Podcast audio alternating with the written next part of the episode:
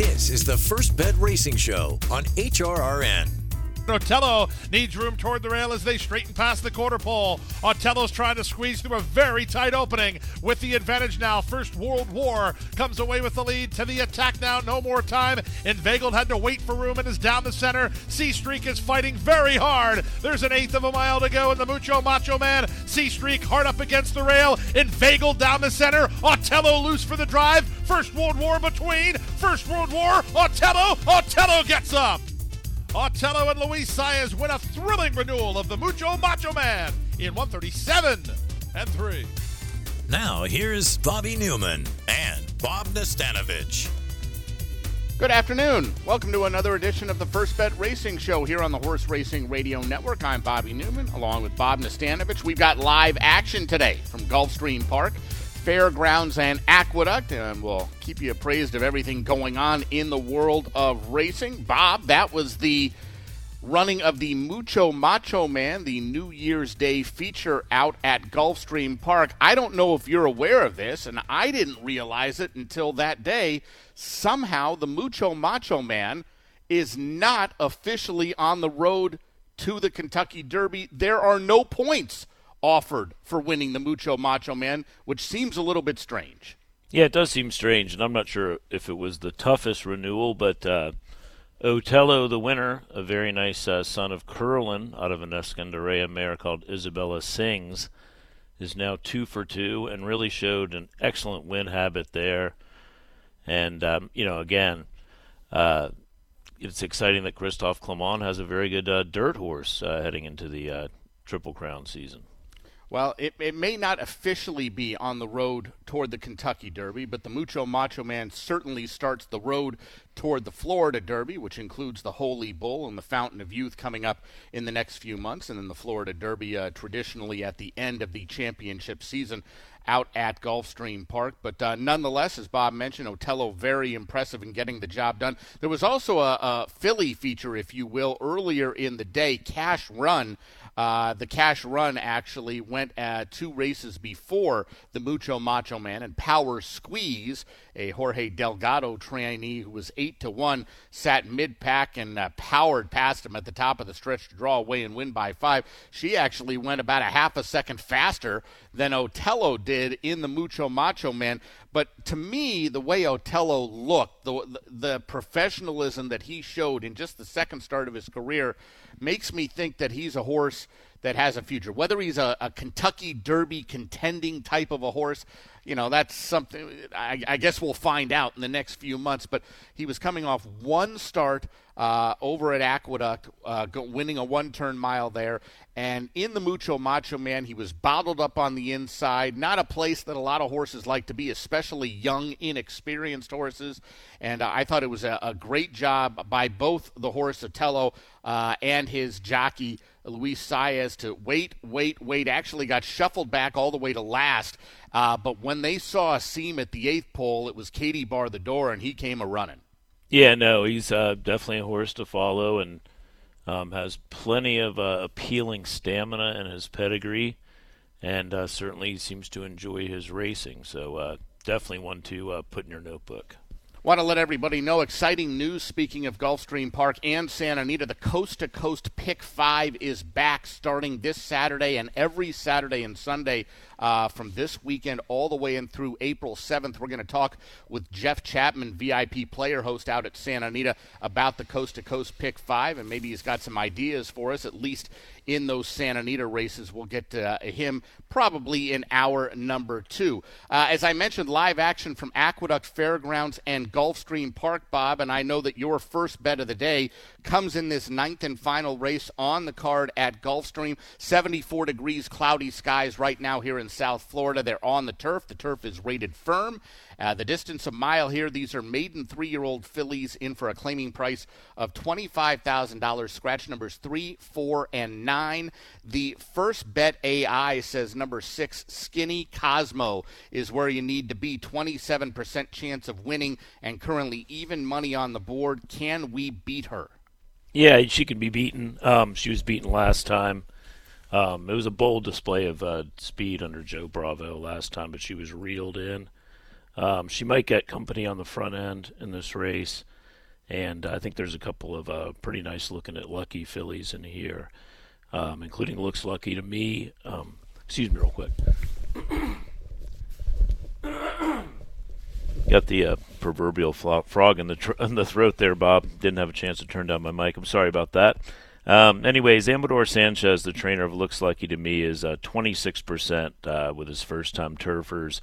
And uh, she really looked to be going nowhere in her uh, synth debut on October twenty-eighth for the slightly higher tag of maiden claiming thirty-five. Uh, like I said, Sanchez, twenty-six percent with the first-time turfers, and when Looks Lucky to Me got clear in the stretch, she finished really strongly, galloped out really well.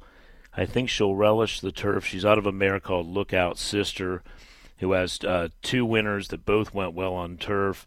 Um, Wow Lucky, the other looking at lucky filly, is a big, strong filly. She got off kind of slow in her last race, finished third in that race that uh, Skinny Cosmo nearly won.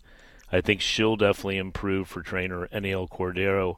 The aforementioned Luis Saez took the uh, mount again. And uh, I think, uh, you know, despite the scratches, three scratches in here, initially I thought this was a tough race to handicap. I mean, all six of the horses in here are first-time Lasix. There's several class droppers. There's a lot of headgear changes. Uh, several of them are first-time on the turf.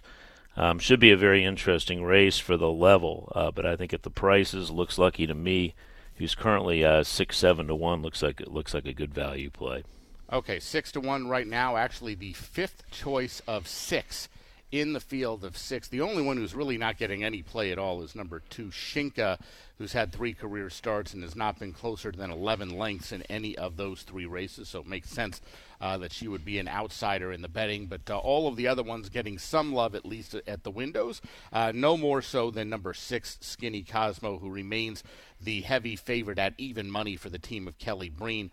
And Joe Bravo showed speed, narrowly missed last time out against a similar competition, while well clear of the third-place finisher that day. Certainly looks like a repeat of that race, makes her logical in this spot, but she doesn't lay over the field by any chance. Now, the big, I, I guess one of the questions is, does Skinny Cosmo make the lead alone in here, or does she get pressed a little bit, maybe by Spirit of Victory, who's stretching out from sprints to routes, maybe even from your selection, Bob, Looks Lucky to Me, who's getting blinkers added for the first time?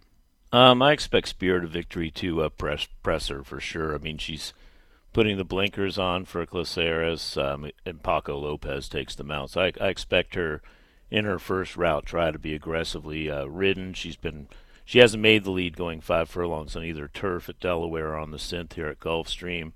And I think they'd like to, uh, if not make the lead, press the pace. And uh, like I said, Skinny Cosmo, uh, really nice ride by Joe Bravo. He had it all his own way last time and uh, still couldn't hold off Simply Striking, who, you know, might be a pretty nice filly. But uh, I think she's a little vulnerable to a short price. All right, they're delaying just a, lit before, uh, a little bit before the start of the finale. They are still on the main track, need to make their way across the synthetic surface over to the turf before they load in for the ninth. We can tell you they're coming onto the track for the sixth race at Fairgrounds, about seven minutes away there. In the paddock for the eighth and final at Aqueduct, about eight minutes to post there, so hopefully they won't run on top of each other. Folks, download the First Bet app on your iPhone or visit first.com forward slash bet to sign up and play the races. Sign up with the promo code B E T H R R N, no spaces, B E T H R R N, and you'll get a ten dollars free bet plus one hundred percent deposit match up to one hundred fifty dollars on your first deposit within fourteen days of sign-up. All right, so a lot of good stuff going on over at First Bet, and they're giving us plenty of time to get our wagers. Boy, maybe they've they, there. Maybe there were some uh, prices that came in earlier. There, this this uh, reminds me of the uh, Last Chance Saloon. You're betting college football. Who's Hawaii playing at midnight tonight? I've already lost all the plays I really wanted for today. Maybe I can get out in the Hawaii game. They are giving us extra time, Bob, for this finale at Gulfstream Park. Is uh, the the three-year-old fillies have it seems like been circling the wagons ready to go for about the last four or five minutes or so, and they're just uh, waiting. You know, once upon a time, this was a thing where the mutual supervisors or the, the, the per- people in charge of mutuals would have cameras, and they'd see people in lines at the mutual windows, and they'd know they'd be calling the steward, say, hey, we need a couple minutes. Uh, we don't want to shut all these people out. Now, since it seems like about ninety percent of the wagering takes place online and away from the track, um, I, I guess they're just going by instinct. Apparently so. Uh, notably in here, we we talked about the uh, now odds-on favorite, Skinny Cosmo, just gone into four to five, is trained by Kelly Breen, and I'd forgotten that uh, he's a, a classic, win- classic winning trainer. Do you recall uh, the uh, classic race that Kelly Breen won? No, go ahead. Yeah, two thousand eleven, the Belmont Stakes with Ruler on ice with Jose Al- Valdivia aboard. That's one well, that just slipped my mind. If I had bet Ruler on ice, then I would certainly remember that. Um, but I am going with, that seems like, th- that name rings such a little bell for me that it probably, I certainly didn't bet on him, and it sounds like I probably didn't bet against him. Um, yeah, I think he was double digits, and quite a surprise. It was one of those years that the uh, Belmont was wide open, and uh, he's the one that enjoyed twelve furlongs at Big Sandy. Well, there you go. And um, we don't get to see twelve furlongs on the main track too often uh, in this country, but certainly once a year in the Belmont Stakes for sure. And, uh, of course, this year's Belmont Stakes going to make history because it's not going to be at Belmont Park. It's going to be up at Saratoga, and uh, I'm guessing going to be a tough ticket those few days up at Saratoga where they have that special Belmont Festival, if you will, uh, not racing at Belmont Park because of the construction this year, but uh, running up at Saratoga with a little bit of a distance change as well. Should be a lot yeah. of fun. A lot of fun uh, somewhere around five months from now, but that's then. This is now, and these three-year-old fillies and their connections probably not too concerned with the Belmont Stakes at this point. They're just trying to get figure out who's going to get the job done in this two-turn, one-mile maiden-claiming turf affair where number six, Skinny Cosmo, remains the even-money favorite. Number five, Wow Lucky, uh, second choice on the board at two to one, uh, finished five lengths behind Skinny Cosmo last time out, but that was after a, a very poor start. Maybe could have been closer uh, with a clean break that afternoon, so the public seeming to think uh, that she's better than what her finish was last time out. They've got her down to two to one. Bob's first bet of the day takes place in this race with number eight, Looks Lucky to Me. Uh, been six to one for about the last five minutes or so, and they are loading. I don't want to say loading quickly because they're not doing anything quickly at this point at Gulfstream Park, but they are slowly loading these fillies into the gate. Uh, five in, one to go. That is Bob's first bet of the day. Number eight, Looks Lucky to Me. Pete Aiello has the call. Five. And runners away. From the center, Skinny Cosmo gets the first call and looks for the early advantage with Looks Lucky to Me on the outside. The leader's a bit keen. Backing off third is Spirit of Victory ahead of Well Lucky, who's Wow settled in fourth.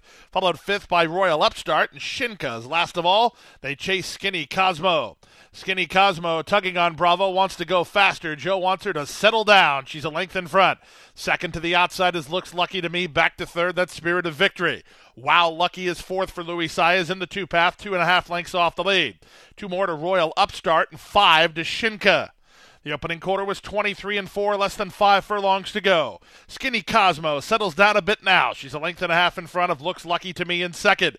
Three wide, Wow Lucky is now third at the inside. Spirit of Victory is there fourth, followed fifth by Royal Upstart and well back to Shinka.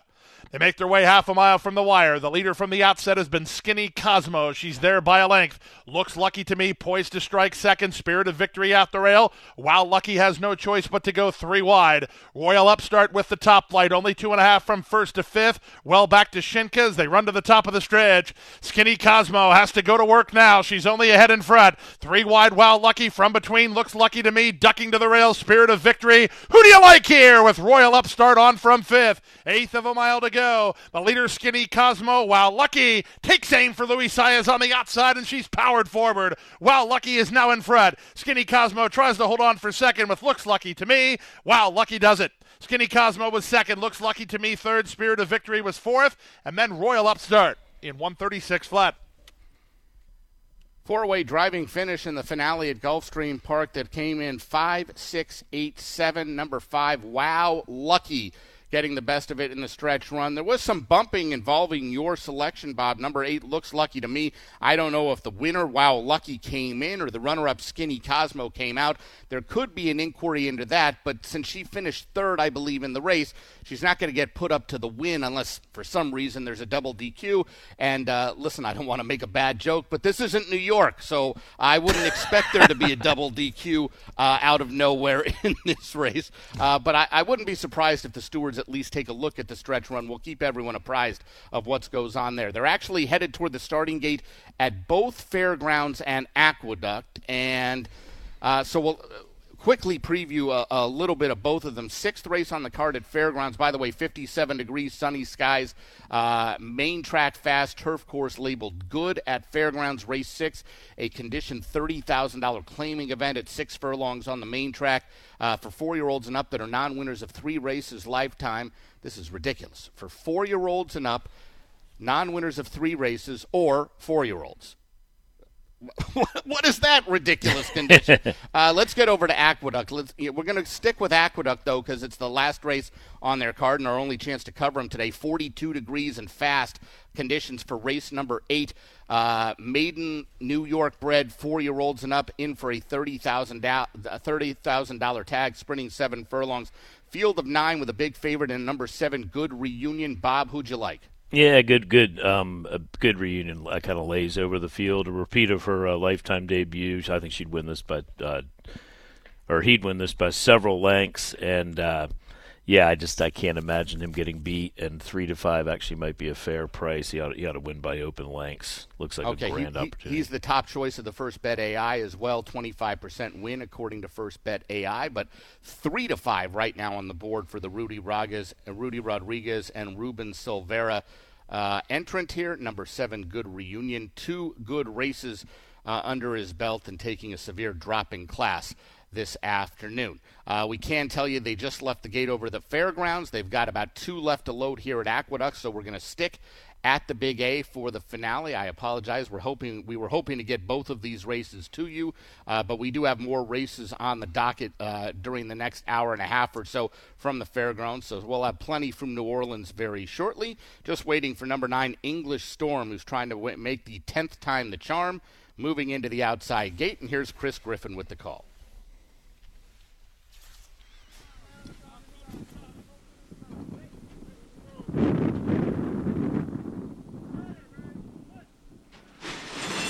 And towards the outside, Malibu Mystery gets the early lead. It's Malibu Mystery right out to the front. Sinombre in between horses, and here comes the Mighty Dawn. The Mighty Dawn has got the lead, is up by a length and a half. Right to the outside, tight hold here on Malibu Mystery is going to stalk from second. Moving throughout the rail is Alpha Sunny, as they're going to be tightly bunched in behind the leader, who slows down the tempo up front. Sinombre is still in that second grouping, joined by Good Reunion, who's in the Rapoli Silks, is going to be four wide as they work up the backstretch. English Storm is joining them, five wide, twenty-three point five seven for that opening quarter mile. In behind them, towards the back end of the field, is Chalky Cat, as there was Support the Cat, and starting to move from the back, Fluorescent Bay. They're chasing the Mighty Dawn. The Mighty Dawn is still up by a length and a half. Here comes Good Reunion at three to five, is in between horses. Good Reunion is coming after the pace setter now. The Mighty Dawn is only a half length in front. Good Reunion is bringing English Storm with that rival now, and they join three across the racetrack here as they approach a quarter mile left to go. Chalky Cat's got a late rally, but wide. Sinombre is still in the mix as well. The Mighty Dawn is sprinting for home. The Mighty Dawn hugs the rail. Good Reunion with every shot in between horses, and here comes Chalky Cat. Grandstand side, Chalky Cat to the outside of Good Reunion. In between horses, Sinombre battling on the Mighty Dawn, but Chalky Cat is six to one. It's Chalky Cat up by a length and a half. Chalky Cat, Luis Rivera Junior They win the finale as Chalky Cat. Then Good Reunion, look like Sinombre, followed by the Mighty Dawn.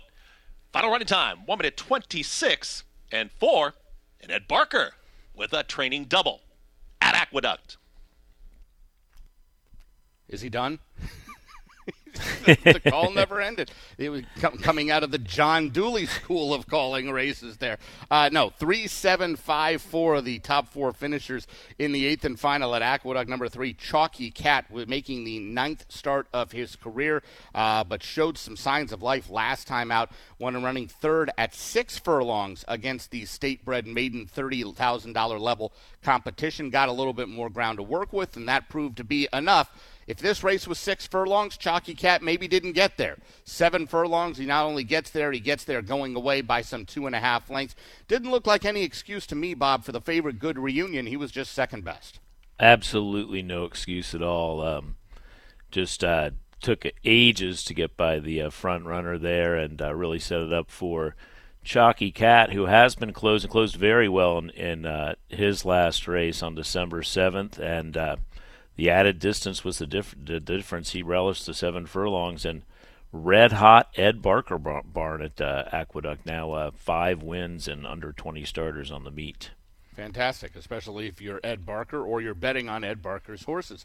Uh, over at Fairgrounds, I apologize, we couldn't bring you the coverage of race six. It was a photo finish between number one Premium and number five Gunner Bay that went to number one Premium, who was the top choice of the first bet A I, one five seven two. The now official order of finish of race six at Fairgrounds. We'll have plenty of Fairgrounds coverage throughout the rest of the show. Uh, back to Gulfstream Park, uh, they are looking at it. And when I say they, I mean the stewards. The inquiry sign and the objection sign is on the board involving the top three finishers in the race. Number five, Wow Lucky. Number six, Skinny Cosmo. And Bob's first bet of the day, number eight, Looks Lucky to Me. Uh, they've got uh, a split-screen view for us right now, Bob. On the left side of the screen, we are seeing the head-on stretch run where, uh, at least coming off the turn, I thought that the favorite Skinny Cosmo didn't corner very well, almost as if uh, she stopped turning and maybe made contact with your selection. Uh, it, it was harder to tell on the pan shot uh, who was at fault. I don't think the winner did anything wrong. I think, if anything, they could D Q the runner-up and switch the second and third-place finishers. Yeah, I mean, Looks Lucky to Me was incredibly unlucky there. I mean, we don't really know how she would have finished because she just got put in a bad spot there at the, uh, I guess, just inside the three sixteenths pole. Uh, Skinny Cosmo got tired, definitely bore out, and it, yeah, like you said, uh, Wow Lucky kept a pretty straight course. Um, from the pan shot, it looked, it looked like she was the offending party. Wow Lucky, it looked like it looked like she'd come across and uh, lugged in a little bit, but it was more a case of uh, Skinny Cosmo forcing uh, Looks Lucky to Me out into the five horse. So I expect this to really come five, eight, six. Okay, well, the inquiry and the objection signs are down, but it still says unofficial, and they have not changed the numbers yet, as they show number five, Wow Lucky, in the winner's circle, getting her picture taken for the race. And we're trying to drag this out to hopefully uh, give you some sort of a resolution before we go to break, but we really don't know. They haven't made it official yet. Uh, which is a little bit odd to me. It almost makes it seem like there's going to be a change, but there has not been a change yet. All right, so I don't want to keep saying this stuff. We're going to go to break. When we come back, we'll figure out what's what at Gulfstream. We'll get you paid at Aqueduct and Fairgrounds. We'll look back at some more great action from last weekend. First Bet Racing Show on H R R N.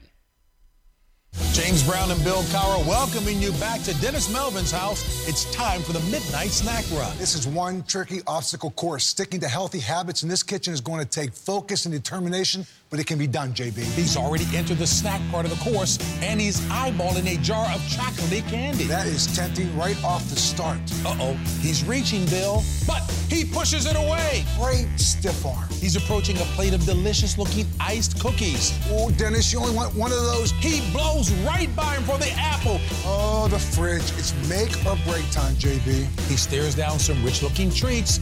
Uh-oh, looks like he's headed for the soda. Wait, he jukes left, grabs the water bottle, and shuts the door with his elbow in record time. Unbelievable move. I gotta see that again. And he's out. He even turned off the light. That's the way you execute a midnight snack run. Stand Up to Cancer and Rally want you to reduce your risk for cancer. Go to take a healthy stand dot org. Retirement can be scary, but only if you're not prepared. That's why A A R P created this is pretirement dot org. Because unless you've already retired, you're in pretirement and you still have time to plan. Learn about retirement savings options, potential tax breaks, and how you can build savings over time. Visit this is pretirement dot org for free resources to help you customize your action plan and feel the retirement fear disappear. Brought to you by A A R P and the Ad Council. Did you know that when you make time to do three simple things each day with your children, talking, reading, and singing, you're helping to shape and strengthen their brains for the years to come? I love to look at the pictures in a book and notice little details about the characters. I pause along the way to ask my child to wonder about how they might feel. When you ask open-ended questions like, what do you notice? Or what do you think will happen next? You're inviting them to be curious. All these rich conversations help develop both their vocabularies and their thinking skills. And it's a great way for you and your child to bond and discover the world together. As a father, helping my child is the most important thing to me. Each of us has the power to create a strong start for our children by talking, reading, and singing with them from the moment they're born, and help them to enter school ready to learn and succeed in life. Visit talking is teaching dot org for free tips, resources, and ideas on how to transform everyday moments into magical moments for learning. H R R N is live online. Go to our website at horse racing radio dot net to stream all of our broadcasts live or listen to the show archives anytime. Read our blogs, get the latest news, and see our entire broadcast schedule. It's all there at horse racing radio dot net. And follow us on Twitter at H R R N and like our page on Facebook. Search Apple Podcasts for H R R N and download our latest shows. H R R N is home to racing's biggest events, and our home on the web is at horse racing radio dot net. You're listening to the First Bet Racing Show on the Horse Racing Radio Network. O'Connor's going to try to thread the needle here. They went three quarters in one ten and four. Grand Aspen has the lead. O'Connor has secured the inside spot, but he's a length and a half behind. From the outside, it's Octane. Nobody running home from the back. We're down to two chances here off the turn and the stretch drive. The leader is Grand Aspen. On the inside, O'Connor has a sixteenth to get by. New York Traffic back running again. Funnel sixteenth of a mile. New York Traffic not done. He's closing ground. O'Connor finishing up toward the rail. Here's O'Connor inside. O'Connor gets up to win it. Second is Grand Aspen. Third is New York Traffic. And fourth is Steel Sunshine. The Harlan's Holiday to O'Connor. Welcome back. First Bet Racing Show here on the Horse Racing Radio Network. Bobby Newman, Bob Nastanovich here every Thursday afternoon from four to six p.m. Eastern Time, covering live action from around the country and bringing you up to date on all the news in thoroughbred racing as we lead up to the call-in show, which is every Thursday night from six to seven p.m. Eastern Time. Your chance, H R R N Nation, to call in and talk about whatever you'd like in this world of thoroughbred racing that we live in. We owe you prices from everywhere, and we're going to start out at Gulfstream Park, where there was finally a change to the order of finish. The original, the there was an inquiry and an objection involving the first three finishers in the ninth race. The unofficial order of finish was five, six, eight, seven, but we had noticed that uh, there was some bumping involving the top three finishers, oh, right around the top of the stretch, and it kind of looked on the head-on shot as if the favorite, number six, Skinny Cosmo, who crossed the wire second, uh, was the culprit in the bumping, and the stewards agreed with that theory, Bob, ended up disqualifying her and placing her third, so the new order of finish, now officially five, eight, six, seven. No change as far as the winner goes. Number five, Wow Lucky of three-year-old Bay Filly by Looking at Lucky out of the Scat Daddy mare Kitana, owned by Vicente Stella Stables, trained by N E L Cordero and Luis Saez, the winning rider. Bob, I still don't have uh, results on this race um, anywhere. I mean, I, okay. I know I know the order, but I don't have I don't have to show any prices. All right, so we will get those prices. We'll try to get those to you after. Uh, let's see if I can get you the prices for those races. In fact, I've got it. All right, number five, Wow Lucky six dollars, three twenty, two ten. Second was number eight, Looks Lucky to Me, placed second after the D Q of number eight, uh, or rather uh, after the D Q of number six. So second eight, Looks Lucky to Me, six forty, three three dollars rather. Third six, Skinny Cosmo, two ten to show. Fourth number seven, Spirit of Victory, dollar exacta eighteen ten. The fifty cent try fourteen thirty five. The dollar super ninety four dollars and sixty cents. Over at Aqueduct, results of their eighth and final race have been posted official, and number three, Chalky Cat, with the good closing kick to get up and win going away. A four-year-old dark bay or brown gelding by Race Day out of the Kitten's Joy mare, Follow the Kitten, owned by Paddock Proud Limited, trained by Ed Barker, with Luis Rivera Junior in the saddle. Yes, Chalky Cat was the three, paid fourteen dollars to win, four ten to place, two seventy to show. Good reunion, very disappointing at three to five. Paid two sixty to place, two sixty to show, and Sinombre the five finished third, paid three dollars to show. The one dollar exacta three seven, thirteen dollars twenty cents. The fifty cent try three seven five, twenty one dollars twenty five cents, and the one dollar super three seven five four, one hundred and twenty three dollars even. Over at Fairgrounds, a race that we couldn't bring you live, but it was a close call in race number six that went to number th- uh, one Premium, four-year-old bay gelding by Mastery out of the Indian Charlie mare, Remarkable, owned by Abel Quevedo and trained by Ken Hargrave. Marcelino Pedroza Junior, the winning rider. Yeah, Premium was interesting in here. He'd been uh, running in fifteen thousand dollars claiming races, ran a huge race last time at Fairgrounds, finishing second after encountering all kinds of trouble. Obviously thriving, they moved him up to uh, thirty, and he finished strongly to just edge out Gunner Bay. Uh, good effort uh, for the Hargrave barn, ridden by Marcelino Pedroza, who's on fire lately. Uh, Premium paid eighteen forty to win, seven sixty to place, three sixty to show. Gunner Bay for Steve Margolis, uh, who continues very much in form, uh, paid seven dollars to place, four twenty to show. And Indulge closed late to pick up third, paid three forty to show. The one dollar exacta one five paid fifty-eight fifty. The fifty cent try one fifty-seven, one hundred seven dollars and a nickel. And the ten cent super one five seven and two paid five hundred twenty-two dollars and fifty cents. Bob, we had a lot of great racing last weekend, uh, including a four-bagger of stakes over at Gulfstream Park. As we came out of our last break, we heard the stretch run of the Harlan's Holiday, won by O'Connor. It is, uh, well, of late, become known as kind of Pe- uh, Pegasus World Cup preview day, if you will. So this the the big local prep toward the Pegasus World Cup Invitational as the Harlan's Holiday. And, uh, good effort from O'Connor. I, I don't may, – maybe I'm just um, – listen, I, I, conceited is not the word I'm looking for. Snobbish, I, I don't know. Maybe I'm expect. You know, when you when you have names like Gun Runner and Arrogate and horses like that who have competed in and won the Pegasus in years, when you think of O'Connor, at least to me, he doesn't sound like – the greatest Pegasus horse that we've seen, but he is certainly going to be one of the ones to beat uh, end of January in the Pegasus, coming off that Harlan's Holiday victory. Yeah, and when we handicapped this race together, you you noted that although we both thought it looked like a very good Grade Three race, it didn't look like a horse with with uh, Grade Grade One contenders in it. And after after watching the race, um, you know, again, very very solid um, group of ten horses in here. In fact, some of the ones that ran near the bottom have had very good resumes. Um, O'Connor's just in great form. Uh, beat a good horse in Grand Aspen uh, by a neck. And, uh, yeah, he'll take his place in the starting gate, but it would be pretty stunning if the uh, now seven-year-old son of uh, Bobo Man, the Chilean bred, were able to win the Pegasus. But uh, who knows? He likes the track.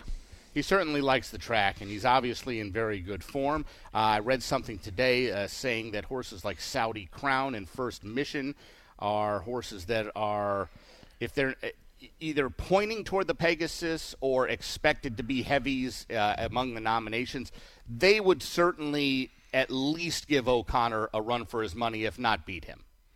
Yeah, no matter, I would expect Grand Aspen to, to possibly line up, and he could turn the tables on O'Connor. Now, whether they're fifth and sixth or, or second and third. I, I just would be stunned if some, somebody came out of this race and won the Pegasus. To me, it would it would be a, a very disappointing uh, renewal. As I mentioned, there were four stakes this past Saturday at Gulfstream Park, the first of which was the Rampart, uh, a one-turn, one-mile main track affair for fillies and mares where Mary Quite Contrary uh, returned to where she likes it the best, down in South Florida, and she put in her uh, usual late run and was able to get up and win by a length at odds of e- uh, six to five. Yes, more of the same from her, um, exactly sort of what you'd expect. Um, got going late, took her a while to wind up, but uh, in her first start for uh, Eddie Plaza Junior, um, she got the win, and who knows, that, that's her fourth uh, trainer, pretty lightly raced career. Very talented horse, loves Gulfstream Park. It'll be interesting to see where she turns up next, because um, there isn't there isn't a, a, a female equivalent race on the Pegasus card for uh, for dirt horses. Yeah, I think they turned back I, to seven furlongs. They turned back to seven for the inside information. Yeah, and uh, that usually brings some other runners into field. Obviously, the inside information, I think, a graded stake as well. So you could get some uh, higher-level competition in that race, and they may not. Uh, they may choose not to run her going seven furlongs, but she obviously runs very well around one turn at Gulfstream Park. So it, it might be one of those things. Listen, if she's fit and healthy and the next option is shipping her halfway around the country to run for the same kind of purse or even less, maybe they take a shot uh, in that inside information. But whatever it was, she looked very, very good this past weekend getting back on the winning track uh, in the Rampart. Over uh, just a few races later, they had the Grade three Swanee River for the fillies and mares at a mile on the turf, and Full Count Felicia put in a sustained run from uh, mid-pack to get up and win it by three quarters of a length. She flew home, Bob. The seven furlong split was one twenty-two point nine four, and Full Count Felicia came home one thirty-four point two three, and she wasn't in front for that seven furlong split, so she was really rolling down that Gulfstream stretch.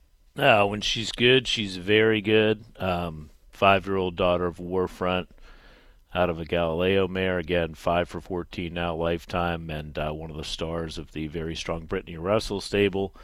Uh, good ride by Irad. Um, and, you know, one she was entitled to do, but, but definitely uh, displayed her abundant talent uh, the other day. And we'll talk a little bit more about Brittany Russell a little bit later in the show. The fourth of the stakes this past Saturday at Gulfstream was the Grade two Fort Lauderdale. This serves as the de facto local prep for the Pre- Pegasus World Cup Turf Invitational, mile and an eighth on the turf uh, for, at that time, the three-year-olds and up. Saw a couple long shots run one two, Main Event and King Max. I know you wanted King Max with every bone in your body, and he ran great. He just could not get to Main Event, who was able to set very modest fractions early on. Yeah, no, it's frustrating. Uh, King Max obviously well met. Uh, I think we'll probably see both these horses in the Pegasus turf, uh, um, and maybe a couple of others from this race. You know, I don't know what the rules are in terms of uh, filling that race, but those two ran exceptional races, and uh, King Max for uh, Ammo Racing Limited and their new rider David Egan, uh, they have to be pleased, but of course. Um, second second place is not good enough, but uh, excellent effort from King Max, a really exciting son of uh, Kingman that we're, we're lucky to have running in this country. Tell everyone a little bit about David Egan. He's not very well known for those of us who watch the races here in the U S that much, but uh, rode at Gulfstream last week, and I think he's riding at Gulfstream in the stakes this weekend as well. What do you know about David Egan? Well, he's most famous for riding Mishrif, um, who won the uh, Saudi Cup, and then uh, I can't remember which Group one race he won in the uh, summertime uh, for John Gosden. Um, but he's taken the job, kind of a big job in U K racing for Ammo Racing, um, who employed Kevin Stott very effectively uh, last year, decided they needed to make a change. David is the son of John Egan, who's uh, well in his, into his fifties now, a veteran rider. Uh, really, really nice uh father-son uh, team there. Uh, definitely has learned a lot from his father. Uh, really good kid. Uh, met him a couple of times, and uh, just a really keen kid in his in mid-twenties, a, a strong rider, just a, another really outstanding uh, British rider that uh, we see um, on our Sewell right now, because the uh, purse money in the U K is quite poor, and a lot of these guys don't want to go to the Middle East, so they come to places like Gulfstream, Del Mar, and Fairgrounds. Well, I'm sorry, Santa Anita. I, I guess they could go to Hong Kong. The purses are great there, but that's uh, that's a long that's a long way away from uh, a, r- riding in the U K. Plus, it's a deep colony, you know. And there's there's you know, uh, you know, obviously we've seen uh, lesser riders come over and do extremely well, both from France and England in, in recent years. So they see these guys that they respect, that they have, you know, friendships with, and they, you know, whether it be guys like Adam Biskitza or Declan Cannon. Um, you know, certainly some of the French guys, um, starting, of course, with Leperoux and then Giroux and, of course, uh, Flavien Prat.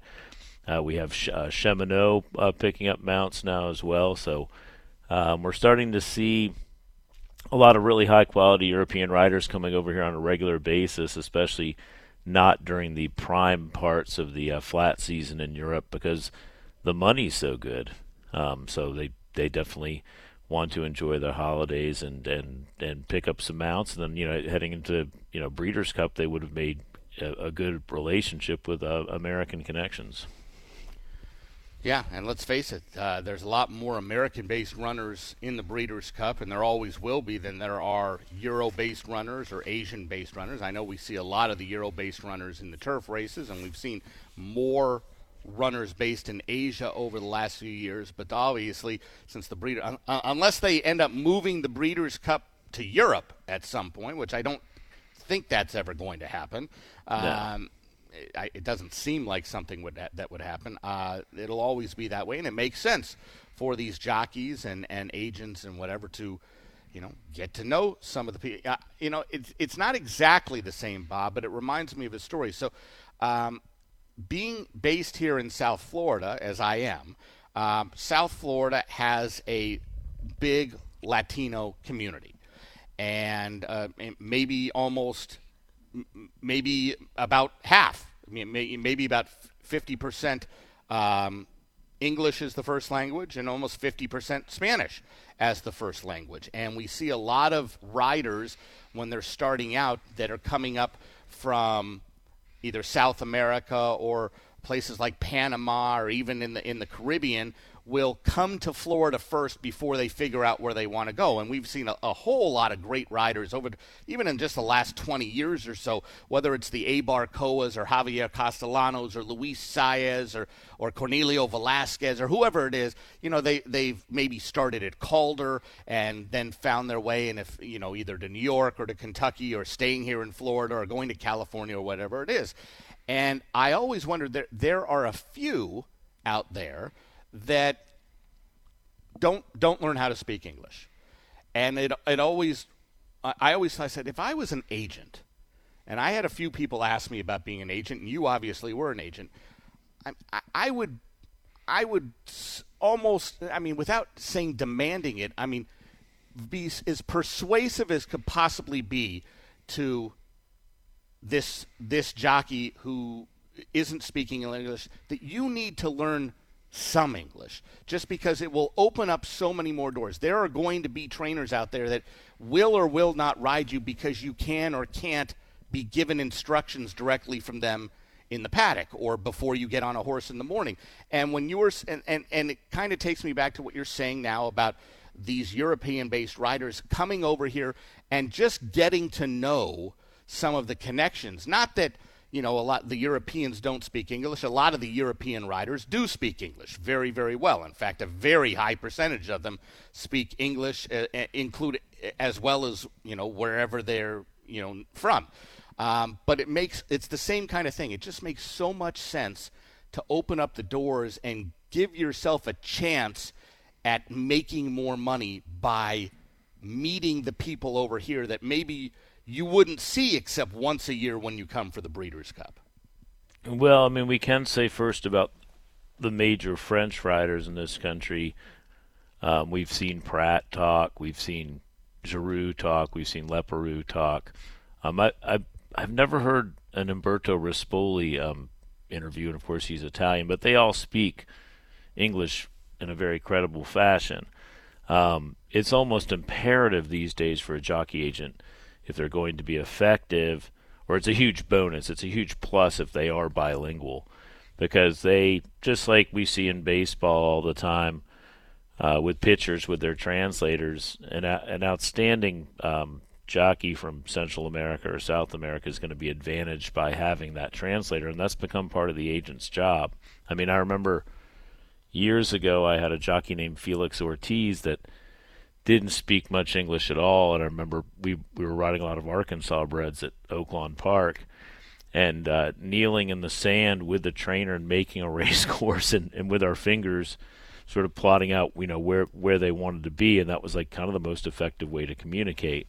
Um, I don't, who knows? Yeah, no, I mean, just it, it would be a extremely, uh, it would be a huge bonus if a rider could communicate directly with the with a trainer. But you know, in baseball, we see guys that, that have been here for years that, that don't speak much English. Uh, either doesn't seem to affect their contracts if they perform on the field. And I would I would assume the same goes for jockeys.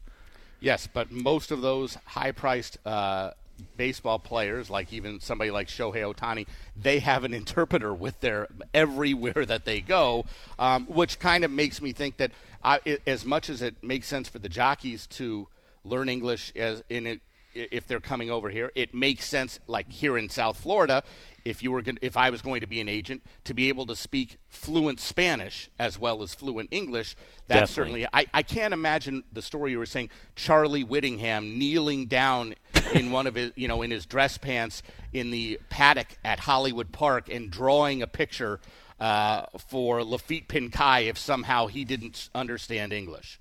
No, I can't either. Um, but, um, you know, these days, of course, in Southern California and South Florida, a lot of the trainers um, don't speak um, a whole lot of English either. So that's, a, you know, it's another, it's just a key aspect of being a modern jockey agent. If you can speak Spanish to your riders, riders and, and you know, it's going to get you in a lot of barns if you can talk fluent Spanish to, to a, a Spanish-speaking trainer. All right, let's get out to Fairgrounds. They're getting close to post time uh, for race number seven, about seven and a half furlongs on the turf. These are fillies and mares, non-winners of two races lifetime, or three-year-old fillies. So newly turned three-year-old fillies or fillies four and up that are non-winners of three life. They're all in for a thirty thousand dollars tag. I'd be shocked if there was a three-year-old filly actually in this race there five is. days into their three-year-old campaign, and there is. Yeah, it's the eleven horse. Doesn't hurt yeah, to yeah. flirt. Wow, holy moly. Three to five favorite, by the way, is number two, uh, Beautiful Navigator, who is the solid top choice of the first bet A I. Yeah, and should win, but boy, she's been frustrating. Be interesting, very interesting to see if she gets claimed. Um She's, you know, a well-bred daughter of Expert Eye, and she was, you know, campaigning stakes races earlier in her career. Um, I kind of like She's Jersey Tough at a price here. I find it interesting that Run Happy has done so well as a turf sire. Um, this fel- filly is a very consistent uh, rallier when she runs on grass, and uh, Ronnie Cravens, who ships in from Texas, is one for one this meet when he taps Ray Lou Gutierrez. So I expect a big run at about ten to one for the eight, She's Jersey Tough. All right, and she is uh, moving into the starting gate now. They are uh, double loading. A little bit of an issue with number one, Lunar Unit, who reared up in gate number one, and jockey Marcelino Pedroza Junior is now off. He did not get thrown from her, uh, but there's a chance that he either hit himself on either the side or the top of the gate when the filly Lunar Unit acted up. Now, she just went up, came back down, and is now standing still. Marcelino Pedroza Junior walking around behind the gate. He looks like he has uh, decided that all is good. He is climbing back aboard this daughter of Malibu Moon and uh, going back in now, very gingerly moving in so as not to uh, spook this filly and cause any disturbance once again from the one hole, and she is taking it all in stride. We're just waiting for the aforementioned three-year-old filly, who five days ago, six days ago, was a two-year-old filly. Number eleven, Doesn't Hurt to Flirt. She moves to the outside gate. Here's John Dooley. Lunar Unit comes racing out from the rail. Kahwea in the orange silks and Doesn't Hurt to Flirt strides up and looks for position as they enter the first turn. It's Lunar Unit and Kahwea. Doesn't Hurt to Flirt and Beautiful Navigator, the favorite. with the rail there for Brian Hernandez Junior as they go to the back of the course. That comes Sister Seek the Gray running in fifth. Nearest the inside, She's Jersey Tough is sixth, with Prize Debate in seventh. They have just inside five furlongs to run. Then comes the great Catherine Blaze, who covers Miss Tappy Tone with the rail. Lily's Creed is racing out deep on the course, and Blame Nelly trails. The first quarter covered in twenty-five point five zero seconds. With the rail for Marcelino Pedroza Junior at fifty-eight to one, it's Lunar Unit who just leans Cahuilla. Beautiful Navigator getting a good toe into this from third. Half mile as they round the far turn up in forty-nine point two six seconds. At the inside, Lunar Unit continues to hold on to a slight lead from Cahuilla, who's been right there with her. Beautiful Navigator third every chance. Prize Debate is drawing in in the red cap. She's Jersey Tuffle straighten away in fifth. Miss Tappy Tone is sixth. Then Doesn't Hurt to Flirt with on the far outside, looking to gain ground, Lily's Creed after three quarters as they come inside the final quarter of a mile. And Uh, in front here, it's Beautiful Navigator. Three quarters went in one fifteen point two one. Beautiful Navigator took the lead. Prize Debate, Miss Tappy Tone, Doesn't Hurt to Flirt is rallying on the far outside. Big effort from her. Close to home. Here comes Doesn't Hurt to Flirt. Doesn't Hurt to Flirt and James Graham. Doesn't Hurt to Flirt at twenty-four to one in a photo with Miss Tappy Tone. Photo finish. Beautiful Navigator third. She's Jersey Tough fourth. Then Prize Debate and Blame Nelly. Well, how about that? The newly turned three-year-old filly, who just six days ago was a two-year-old filly, beating her elders uh, in what seemed like a race that she was completely up against it, uh, racing uh, against elders for the first time, racing from the outside in an eleven-horse field, sent off at twenty-four to one, and she gets the job done for the team of Kelly Rubley and James Graham, unofficially eleven four two in race seven. That was uh, pretty impressive. I mean, uh, uh, that's a new handicapping angle for you, uh, Bob. Uh, the, bet the lone, n- newly turned three-year-old from the outside post in turf races at Fairgrounds. Um, six-wide bid. I mean, just, you know, again, uh, Jimmy Graham rides that turf course so well, and uh, no excuses for the uh, favorite there. Boy, has she been a disappointment for the McPeak barn, and uh, definitely ran with a for sale sign on today. Uh, no excuses at all for my horse. She's Jersey Tough. She got a nice trip, got a nice seam uh, down the stretch, and finished about fifth. But like we've seen throughout the course of this meet, uh, closing ground on the center or outside part of the racetrack has always been effective at uh, Fairgrounds, and certainly remains to be. But that was an unusually uh, promising effort by a newly turned three-year-old against her elders. Not only uh, facing elders for the first time, and perhaps a lot earlier than most people would want, she was trying turf for the first time. She had four tries on the dirt, either in Maryland or in Delaware, but being by Include out of a broken Val mare, the, so the breeding is certainly there to say that she has a chance to be okay on the turf. First time turf, first time Lasix, gets to the outside and just rolls home, and going to pay some fifty dollars to get the job done. Covered the about seven and a half furlong distance in one thirty-three and two. All right, we are going to take a break. When we come back, we'll get you paid for the seventh race. But before that, we're going to head out to Santa Anita and talk to Jeff Chapman. He's a V I P player host at the Great Race Place, and they've got the Coast to Coast Pick five coming up between Santa Anita and Gulfstream Park, summing up this Saturday. We'll talk all about it on the other side of the break. This is the First Bet Racing Show on H R R N. They are our cuddlers and co-workers, purr machines and love bugs, and constant companions. They are our pets, our family, and they make life so much better. When we face unexpected challenges in life, so do our pets. That's why we're on a mission to support people who love their pets and the pets who love their people, ensuring these families stay exactly where they belong, together. And you have something to offer. With an open heart and mind, there is nothing you can't do. There's no gesture too small or too big when it comes to helping. Whether donating a bag of kibble, sharing an Instagram post of a lost cat, or welcoming a foster pet into your home, every bit of kindness counts. You can help keep pets and people together. Visit pets and people together dot org to learn how to be a helper in your community. This has been a public service announcement brought to you by Maddie's Fund, the Humane Society of the United States, and the Ad Council. If you're worried your friend may be struggling, remember, you don't have to be there to be there. can say how are you or get a fake tattoo. You can ask with an app if it works for you. You can write him a text or knit him a sweater. If you can't be together, you can write him a letter. Whatever, whatever, whatever gets you talking. Whatever, whatever, whatever gets you talking. Good chat on the game, kick off your flip-flops. You can ask on your couch while you binge watch. However you do it, you gotta ask a friend. And if they don't share, you can ask again. Whatever, whatever, whatever gets you talking. Whatever, whatever, whatever gets you talking. Reach out to a friend about their mental health. Learn how you can help at seize the awkward dot org. Brought to you by the Ad Council, American Foundation for Suicide Prevention, and the Jed Foundation. Hey, what's up, y'all? I'm Kelly Clarkson, and as the daughter of a school teacher, I know just how important education is. No matter how old you are or your situation, continuing to learn will enrich your life and help remove barriers you didn't even know were there. So much opportunity, y'all. Whether it's a foreign language, history, or a different way to look at things, take some time each day to learn something new.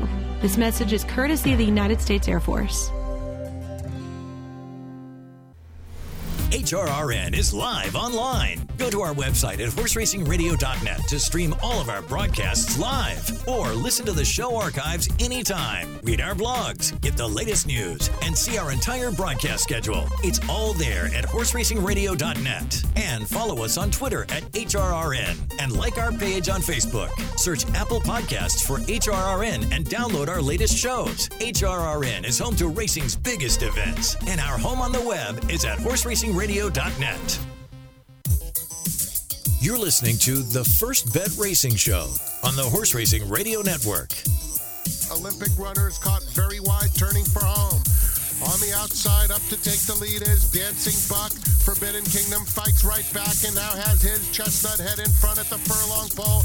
He and Dancing Buck putting on quite the show with Turn on the Jets three lengths back in third, and Forbidden Kingdom, resolute, turns away a big bid from Dancing Buck to win the Joe Hernandez. Then it was a photo for third, Turn on the Jets. Daniel's Magic on the scene was Lucky Score trying to complete the super high five. Welcome back.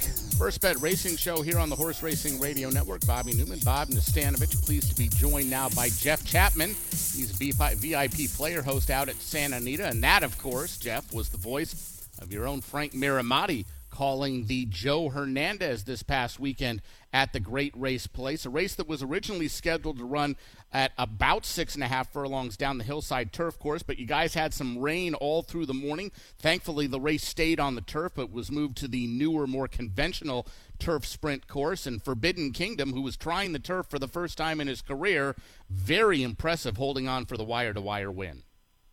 Yeah, he was very impressive. Um, obviously, Forbidden Kingdom has plenty of talent and plenty of early speed, as we know. Uh, you know, it tended to be, tended to be a little bit of a runoff at times, but uh, it was a very impressive debut for the turf.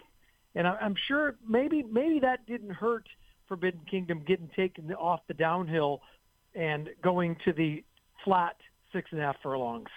Yeah, this was a horse that obviously at one point in his career was thought of as a possible Kentucky Derby hopeful, but uh, he's had a little uh, issues here and there, and uh, uh, whether he wants to go long, whether he wants to go short, and obviously the turf was a big question mark, as you alluded to there, but uh, questions answered this past weekend in the Joe Hernandez. So now the biggest question with Forbidden Kingdom is uh, where do they go next with him? They obviously have a lot of options. We're excited to see uh, what the future holds for Forbidden Kingdom. But we know what the future holds for those of us who like to bet the races, especially those of us who like to bet the races at both Santa Anita and Gulfstream Park, as the Coast to Coast Pick five starts this weekend, my friend. Yeah, the Coast Coast uh, Pick five starts again this weekend, and it's going to be terrific. Like as we know, you know, it's three this weekend. It's three races from Gulfstream, two from Santa Anita, and you know, with the fifteen percent player-friendly takeout, people tended to to play it with both fists last year, and also with the one dollar minimum. I got to tell you, the average payout last year was a little over eleven thousand dollars for the Pick five. So The payouts have been terrific, and full fields again this weekend. Can't wait. The, the thing that I love about the dollar minimum, it, first of all, it it it's low enough that most people can play it, but it's also a big enough minimum that you're keeping, you know, a lot of the smaller tickets or the tickets who want to spread and play these guerrilla tickets where they're using six by seven by eight by four, you know, making that expensive enough that maybe people aren't spreading quite as much as they did. And as you mentioned, the payoffs are very, very high. The the other thing that's intriguing about this is there are no consolations for the Coast to Coast Pick five. It's a one hundred percent carryover to the next day's Coast to Coast Pick five if nobody has five winners. And the Coast to Coast Pick five, I believe, is every Saturday and Sunday starting this weekend through April seventh. You are correct. That's every Saturday and Sunday through April seventh. And like you said, that's the big thing with the the full fields. They've been, they've been, you know, obviously picking the spots where we're, we're trying to get the full fields.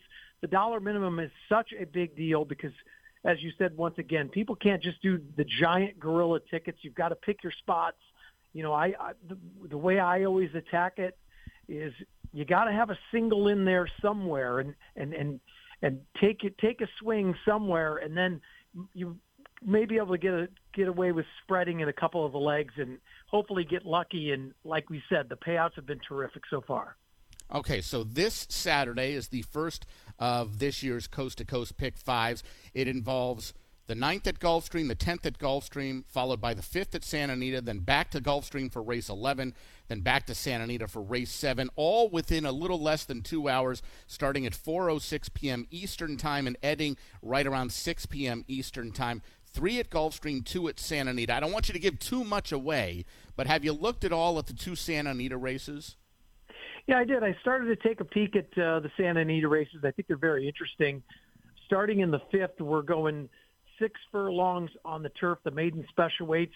As we know, these horses, the ones that just turned three, now all adding Lasix for the first time. So pretty much the whole field is first-time Lasix, which adds just another wrinkle to it. And um, I've got three horses just to – it's all kind of middle prices that I, I thought were very interesting. You know, this is the early stages, but if I can get away with three deep in this first leg, that would be terrific. Uh, first leg at Santa Anita, which is race five, which is actually the third leg of the sequence. But uh, the two-horse Money Makes Money is a second-time starter for Mark Glatt. And in the debut, this horse broke very slowly, uh, was checked on the turn, and was full of run late. Ran a, a, a closing third, galloped out real nicely. And uh, I think this horse has a lot of talent. And Mark Glatt, off to a terrific start, has only won six of his first eleven starts here at Santa Anita. So that's one of them. And the second horse I'm looking at is the three, who's El Rey Rey, five to one on the morning line. This horse has had trouble in both starts. First time out, um, kind of, I broke slowly, kind of sat at the back of the pack, and was was full of run late. Once again, galloped out very well. Last time out, they, they actually went two turns. This horse sat, sat, sat, exploded late, lost by a neck. Big jock switch to Flavian Pratt here. And I think this horse, with, with the two trips kind of from off the pace, you might not think, ah, uh, you know, or opening weekend, it seemed to, you seem to have need to be up towards the lead a little bit more, but I think this horse has a little bit more tactical speed than shown and obviously has some talent. And the third horse I'm looking at in the sequence is uh, the ten Island Cruiser at four to one for John Sadler and Horonis Racing. This horse uh, on debut broke from the rail, broke very slowly and absolutely exploded late, was bet down to the five to two favorite on the debut. All three of them add Lasix. All three of them look to have a lot of talent. All three of those middle prices, four to one, five to one, and four to one on the morning line in the race five, which is the third leg at Santa Anita. Okay, so that's the third leg of the Coast to Coast Pick five and the first of the two Santa Anita legs. Uh, the final leg of the entire sequence is the seventh race at Santa Anita. These down-the-hill turf sprints forever seem like wide-open affairs at Santa Anita. Field of nine supposed to go in this one. How'd you see that race? Yeah, I thought this was a tough one. Uh, like you said, it's always nice to have experience going down the hill. Uh, the one horse that has actually won down the hill is the eight Diamonds Dancing at six to one on the morning line. Uh, battled bravely and won by a neck, kind of st- stuck her neck out late and won. And you always like, you, as as we both know, horses seem to love that downhill turf course or not love it. And the ones who run well tend to always come back and run well again. So I think that horse is worth using. Um, a couple more I will I will use in the sequence would be the two Cast Member, who's seven to two on the morning line, hasn't been seen in almost a year, is a state bred, but actually won on debut for Tim Yakteen, who's not exactly known to win first time out. Horse actually won three in a row and then ran a nice third in the turf debut, which was actually going a mile. So I I like the horses that cut back, and um, I watched one of the works on X B T V. This horse seems to be working well, so I think the year year layoff will suit this horse just fine. And another horse that I think that's interesting is the five Irresistible Force, who also hasn't ran since last June, but won very nicely uh, by two and a half lengths, kind of forwardly placed on the turf here at Santa Anita, not down the hill. But this horse has big, long strides, and I think at eight to one is worth a price uh, in this sequence as well. All right, should be a fun sequence to kick it off on Saturday. Once again, three races at Gulfstream, two at Santa Anita. That could change from week to week. Of course, this race is this wager takes place every Saturday and Sunday, starting this weekend through through April the seventh. Uh, races at Santa Anita and Gulfstream, a one dollar minimum, the Coast to Coast Pick five with, as Jeff mentioned, a player-friendly fifteen percent takeout and no carryovers, or rather uh, no consolations, one hundred percent carryover. So if you don't have five of five, you better hope nobody has it, or else it's uh, it's getting hit. You, there are no four of fives or three of fives. Uh, if nobody has five of five, it carries to the next day that the Coast to Coast Pick five takes place. Jeff, uh, really appreciate you taking the time. We are excited to have have this Coast to Coast Pick five back. We will be handicapping and playing this weekend, my friend. Absolutely. I can't wait. And uh, the, like we said, the payoffs have been terrific, and uh, time to dive deep and, and jump into the, the pools, and uh, can't wait for the racing this weekend at Santa Anita and Gulfstream Park.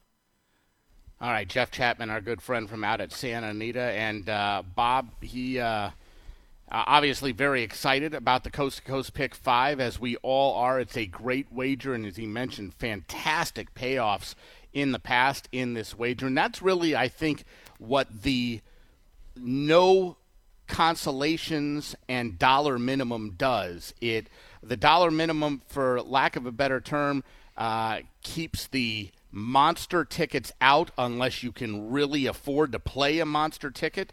Uh, it makes it where... Uh, people playing on a budget, which is most of us out there, are having to make more choices than maybe we would if it was a ten or twenty cent wager, or even a fifty cent wager. Let's face it, uh, you know, things add up. And as as Jeff was mentioning, he's looking for singles. You know, if you get to a race where, well, you've got it down to two instead of one, that's twice as much. And you you know, that that makes it where, you know, instead of uh you know, let's say a two hundred eighty-eight dollars venture, now it's a, what's that, five hundred seventy-six dollars venture. And uh, what what could go from affordable to some people to not affordable to others. So the payoffs are going to be bigger. Uh, the pluses and minuses are you're putting more money in, you're getting less coverage, but if you're right, you're going to be rewarded. I think they've got it right. You know, I think that that's, you know, the right way to do it. Appeals to uh, handicappers, like you mentioned. I'm particularly impressed with your ability to double two hundred eighty-eight so quickly, Bob. Nice piece of math. Yeah, well, I mean, it's kind of the I, I've for some reason that seems to be a magical number. All right, two hundred eighty-eight times whatever. Oh boy, we're getting a little pricey here. For me to only hit this thing once, I need to cut this down. Uh, we'll see what I can do. By the way, Forbidden Kingdom, uh, we talked a little bit about it with Jeff, but um, this is a this is an interestingly good horse. Uh, he is a horse that's owned in partnership by My Racehorse as well as Spendthrift. He's trained by Dick Mandela. And uh, once upon a time, he was a major player in the three-year-old races. Uh, he was one of the favorites in the Santa Anita Derby in twenty twenty-two, coming off wins, I believe, in the San Felipe and the San Vicente. But he hadn't won since that San Felipe win for about six or seven starts, uh, losing in races going long, going short, even coming back, I think, in an allowance race uh, during the, the fall meet at Del Mar a couple of years ago. Uh, who knew that he wanted to run on the turf? And listen, I don't know if he's a better horse on the turf than he is on the dirt, because when he's good on the dirt, he is really, really good. But he did look good this past weekend in the Joe Hernandez, getting the lead and, and taking him all the way. Yeah, I mean, I, I think his Hall of Fame trainer knew, um, you know, Dick Mandela. And uh, like you mentioned, when he won the San Felipe pretty easily, he became the talking horse out in California, and that was quickly blunted by a uh, – by a subpar effort in the Santa Anita Derby. And, uh, you know, it's taken some time, but uh, perhaps sprinting on the turf will be his uh, his forte. Well, they sound like they probably – listen, who knows what they were doing, if Dick Mandela knew all the time or he was guessing like everyone else as to whether or not – you know, he could have been reading the radar and thinking, hey, it's going to rain. They're going to take this race off the turf. We're going to have about a field of four, five or six here, and we're just going on with it. In this off-the-turf Joe Hernandez that didn't come off the turf, despite the fact that I had been telling everybody it's definitely coming off the turf. Uh, it came off the hillside, but it didn't come off the turf. And whatever, they've got a lot of options now with Forbidden Kingdom that maybe they didn't have about a year ago. We owe some prices from over at Fairgrounds, where the seventh race on the card was won by a long shot. Number eleven, Doesn't Hurt to Flirt. She's a three-year-old chestnut filly by Include out of the Broken Vow mare I'm Engaged, owned by Housatonic Stables and Happy Days Stable, uh, or Housatonic Stables and Oh Happy Days Stable, trained by Kelly Rubley, James Graham aboard the long shot winner. Yes, Kelly Rubley. She's, a, of course, a veteran trainer who usually applies her trade in Maryland. Um, trained Always Mining. I remember ran on the Preakness and won all the local races leading up to uh, kind of a hyped horse going to the Preakness. And then she also trained Divisadero, who became a very good turf horse uh, for both Kelly Rubley and then subsequently Buff Bradley. Um, like I said, she won the maiden claiming twelve at Laurel by about twelve lengths after, I think, at about her sixth start. And uh, she was training well at Fairgrounds, so they took a shot with a newly turned uh, three-year-old on the turf, and boy, did she explode for uh, Jimmy Graham. Great ride. She was the eleven. She paid fifty-one forty to win, eighteen forty to play, six forty to show. Miss Tappy Tone for Chris Hartman finished second, six dollars to place, three dollars to show. And the heavily favored Beautiful Navigator, another frustrating effort for her. It'll be interesting if she gets claimed, her first time for a tag. Um, earlier today, Good Reunion, who ran a bad race, and the, and the Alas is the heavy favorite at Aqueduct, got claimed by Uh, now owner trainer Linda Rice. I'm happy. I'm sure she's happy to retain the maiden condition. Uh, Beautiful Navigator paid two twenty to show. The one dollar exacta eleven four paid one fifteen ninety. The fifty cent try eleven forty-two, two twenty-five eighty, and the ten cent super eleven four twenty-eight, two sixteen seventy-two, or for a dollar twenty-one sixty-seven twenty. Well, the winner of the upcoming eighth race at Fairgrounds will not pay as much, and I can say that confidently with the fact that it's four minutes to post, it's a five-horse field, and the longest shot in the field at this point is just ten to one. But this upcoming eighth race is an allowance event for the Louisiana-bred three-year-olds that are all non-winners of two races lifetime. Seven were entered, two scratched, those being numbers two and five. All the money coming in now on number seven, Summertime Peppers. She was the top choice by a long way, according to the First Bet A I, and the bettors agree. She was three to one on the morning line. She is three to five with four minutes to post. Yeah, very significant scratch. Was Sounds Like Power. Looked like kind of an ideal spot uh, for that Louisiana-bred colt. Uh, for whatever reason, uh, you know, he, he looked like a, a a really nice closer in a race filled with speed. Um, scratched for whatever reason, like I said. Summertime Peppers, of course, bred by Perry Martin of California Chrome fame, who apparently has moved his entire operation to Louisiana in recent years. Blew apart a field at Delta Downs last time and is now three to five at, at uh, Fairgrounds. Um, it's hard for me to take a short price, but where do you go? Um, I'm, I'm interested in, in, in a horse that's taking a little action now, who is in so much in need of a class drop, and that's Rising Kodo Star. Uh, Gary Husak has run this three-year-old gelding in a, in a bunch of stakes races. The son of Star Guitar, we know how good he is with his Louisiana breds. And this is, you know, a bunch of of, of speed horses, and, and if Rising Kodo Star can get his act together, I think he can make a pretty big impact in here. Okay, so the question is, why would we think that today could be a different day for Rising Kodo Star as compared to what we saw certainly in his last start, where it was just awful, but uh, even the start before was nothing to write home about? I mean, you just have to trust that the class study was just running way over his head, um, and uh, very well could have been. Uh, he won his maiden first time out, closing ground at, at Evangeline under Aubrey Green. Uh, and then, you know, basically they jumped him up into stakes company, and he got sour from it. Um, so he's been freshened a little bit, um, had nearly a month off, uh, has a work, um, jock switch from uh, Aubrey Green to Emmanuel Nieves, who's uh, had a decent meet out there. And uh, Gary Husak, capable trainer, two for ten, might have him in a spot where he can make an impact because, again, everybody in here seems to want the front end. And uh, we know, whereas Summertime Peppers, clearly that last race, um, you know, lays over the field for maiden fifty state breds at uh, Delta, but it was maidens and it was Delta. Five furlongs, of course, around Delta is a, is a far different proposition than six furlongs here. And I don't think you can sh- take a short price on Summertime Peppers. Okay, so if you like number four, Rising Kodo Star, and you're willing to bet him to win at odds of nine to one, he is the longest shot in the field right now. Uh, looking at the saving exacta, if you will, uh, maybe if he runs a good race and is just second best to the favorite Summertime Peppers, eleven dollars for a dollar. So really not a bad payoff with a one to to- one to two shot.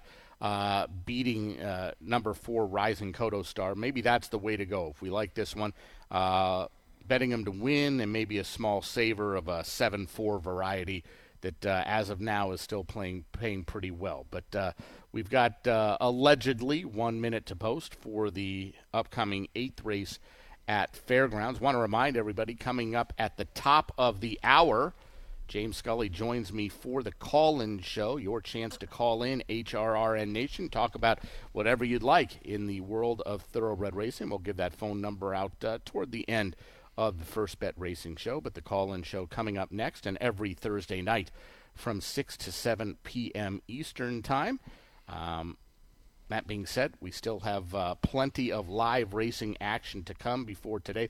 Uh, we're still in that time of year, Bob, where not everyone is running on Thursdays. I think there's going to be a time, I believe, uh, for a month. There's, there's going to be a month or so, I believe, in February, where Oaklawn starts running four days a week, Thursday, Friday, Saturday, Sunday. We are just waiting uh, to eventually get to four days out in, in Southern California. That was one of the, the points when uh, the folks over at First announced the, the plans Uh, for the closure of Golden Gate, that, uh, you know, they'd get some horses from the north to come down south, and that would make for a uh, bigger racing population uh, in Southern California, and we might be able to get to uh, more racing days out at Santa Anita. Certainly hope that that uh, ends up happening on a more regular basis, too, and, of course, uh, other tracks around the country. But uh, we're still just getting out of that holiday period where some tracks ran maybe on New Year's Day and some, you know, this and some that uh, before we get into it. So the Thursdays are a little bit light. The Fridays will be a little bit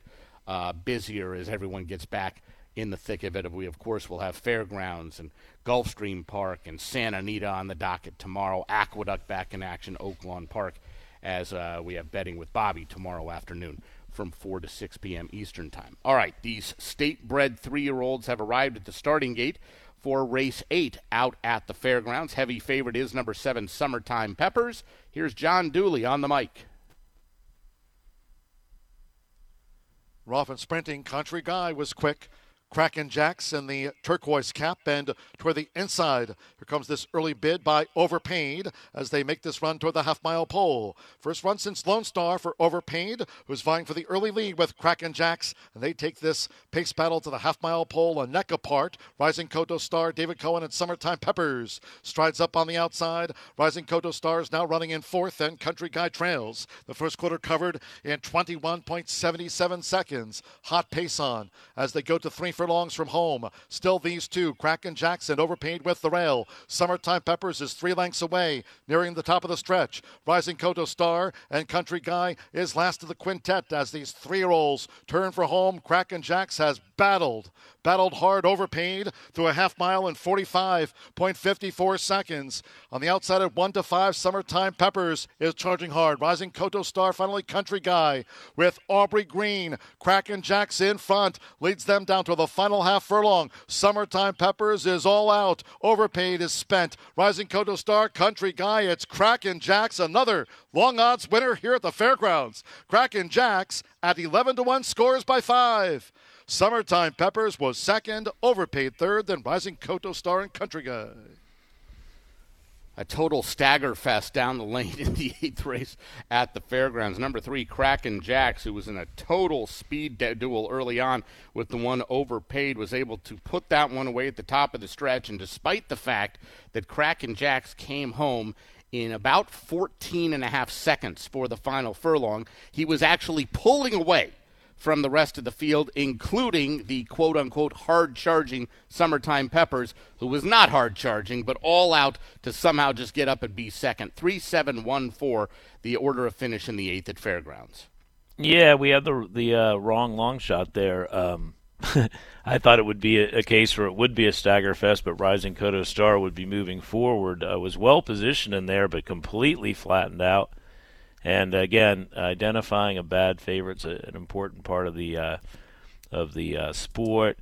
And uh, Summertime Peppers really, in the first three starts of his career, including here at the fairgrounds, he, he does not finish off his uh, races. And uh, whatever he beat, going five eighths at uh, Delta last time, uh, they you know probably uh, could never contend in a race like this at uh, fairgrounds.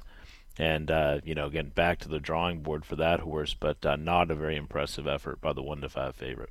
No, I, and going into the far turn, I thought both the favorite and your selection were exactly where they wanted to be, because it just looked like, well, the one and three have to stop. They went twenty-one and three and forty-five and two, and they're duking it out on the front end, and they're basically dueling each other into submission.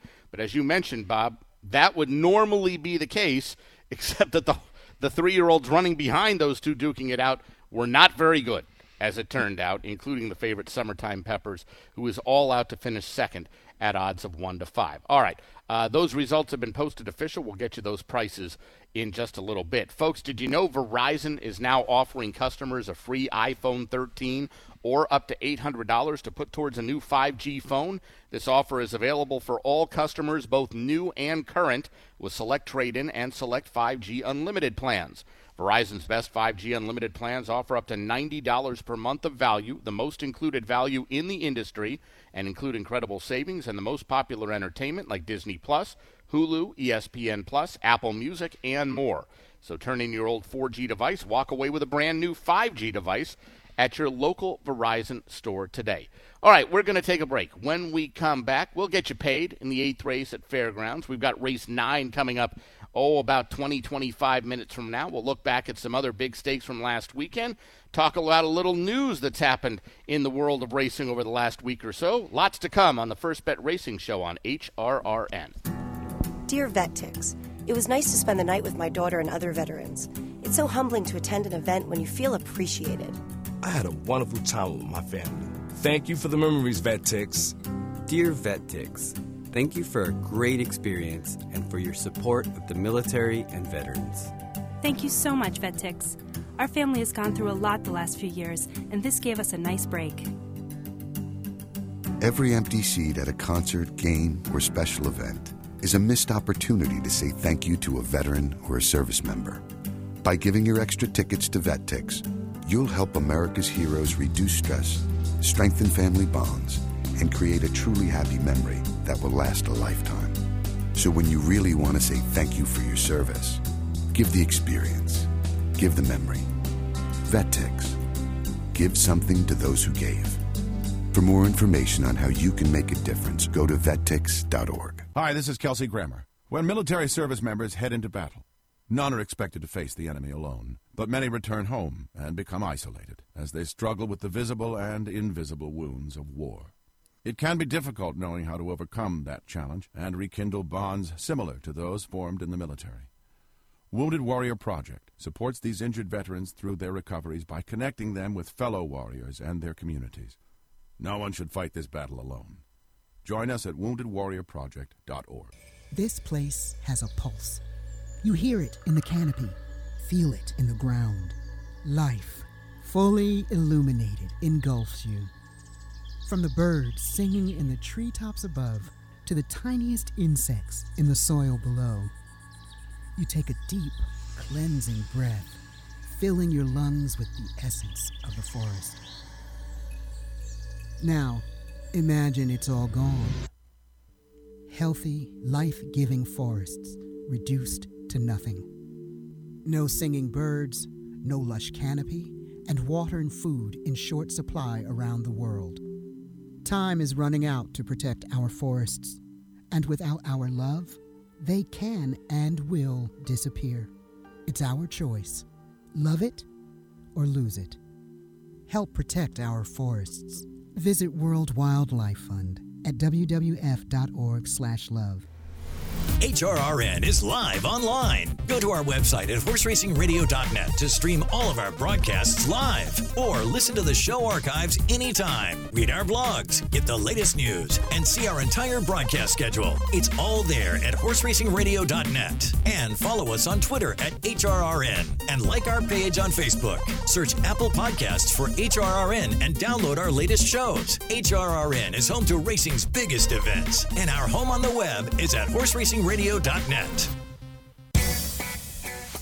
You're listening to the First Bet Racing Show on the Horse Racing Radio Network. As these three rolls turn for home, Velociter's handy and Gigante now tips to the outside to a clear path, and Gigante is circling. Three quarters in one minute thirteen seconds flat. They're in the final quarter of a mile. It is Deck and Prince. Northern Invader has that big white blaze, and Gigante charging on the outside now to confront to the inside Northern Invader as they come past the sixteenth. Who wants the wood chopper? Gigante, Northern Invader, it's Gigante. It's another stakes for Gigante, who beats Northern Invader home. Point proven third, and Deck and Prince finish fourth. Welcome back. First Bet Racing Show here on the Horse Racing Radio Network. Bobby Newman, Bob Nastanovich. That was the call from John Dooley of the Woodchopper Stakes this past Saturday out at the fairgrounds. Why isn't it Gigante? Shouldn't it be Gigante, not Gigante, G I G A N T E? I'm going to say Gigante. Getting the job done by a neck over the big favorite Northern Invader, I believe. That was our good friend Bob Nastanovich's best bet of the week last week on our weekend stakes preview. And Gigante with back-to-back wins, getting the job done in the wood chopper, covering the mile in one thirty-six and three. Bob, uh, that was a race where the whole uh, I was watching it live, and the whole time around it looked like Northern Invader was sitting the right trip, and he was the horse to beat. And Gigante took a long time to get going, but once he got going, he really made a good move around the turn to the top of the stretch, and then uh, duked it out with the favorite all the way down the lane to prevail by a neck. Yeah, I don't think he gets the the respect he deserves. He's now, you know, six for thirteen lifetime. He won the the Grade Two Secretariat Colonial in August. Um, he's run some really good races. Won he won a off the turf uh, renewal of the Commonwealth Turf at uh, Churchill, and I was kind of shocked by the betting in there. They made Northern Invader, who to me did not have a, as attractive a, as a resume as Gigante, uh, favorite there, uh, and uh, you know, two very classy uh, turf horses. And uh, Gigante got the nod there, so I was very pleased. That was one of two stake races this past Saturday at the fairgrounds, the wood chopper for the three-year-olds at a mile on the turf, and about an hour later the Pago Hop for the three-year-old fillies, also at about a mile on the turf. The wood chopper went considerably faster than the Pago Hop, over a second faster, but nonetheless a big effort from Tufani under Ben Curtis for trainer Mike Stidham to come from well off the pace You've mentioned this before, Bob. You like the off-the-pace runners on the turf at Fairgrounds. Yeah, they tend to be very effective on both sprints and routes. And uh, Tufani, who's trained by Mike Stidham, who, who again, we mentioned, has, has had a frustrating meeting uh, going into uh, the Pago Hop. That was uh, Tufani was his lone winner of the meet. You know, we know he's better than that. He's had a bunch of seconds. And uh, he used Ben Curtis, uh, another one of these riders that's come over from the U K, uh, to ply his trade. This one's at uh, Fairgrounds, and uh, he's won twice on Tufani, who's now four for seven. So a very talented daughter of uh, Distorted Humor going forward for the Stidham barn. Bob, let's get the prices in for the eighth race at Fairgrounds, where we saw a tenacious uh, front-running duel turning into victory for number three, Kraken Jax, a three-year-old bay gelding by McCracken, out of the Yes It's True mare Jax and Jill, owned by Elite Thoroughbred Racing and others, trained by Lee Thomas, Aubrey Green, the winning rider. Yeah, this was clearly a case of a race where no one is adept at passing horses, and uh, Kraken Jax uh, put away overpaid, and uh, interestingly, she had ridden Rising Kodo Star in, in uh, all six of uh, his previous starts, and uh, perhaps uh, uh, the choice uh, to ride Kraken Jax was her, knowing that uh, Rising Kodo Star uh, would not pass horses. Uh, either way, good win for the Lee Thomas barn. Kraken Jax paid twenty-four to win, five to place, two sixty to show. Disappointing favorite Summertime Peppers, two twenty, two ten, and the one overpaid hung on for third, paid two forty to show. The one dollar exacta, twenty-two seventy. The fifty cent try, three seventy-one, twenty-seven seventy, and the dollar super, three seven one four, one sixteen even. Folks, the spotlight is on Maryland Racing this month with a special bonus from First Bet. Win your share of two thousand dollars in bonus cash when you hit the late pick four at Laurel Park each racing day in January from January fifth through January twenty-eighth. Load up your First Bet account and get ready to win. Well, that's a good segue into our next segment. It's time for the Blood Horse News Update. Look at the top headlines from blood horse dot com.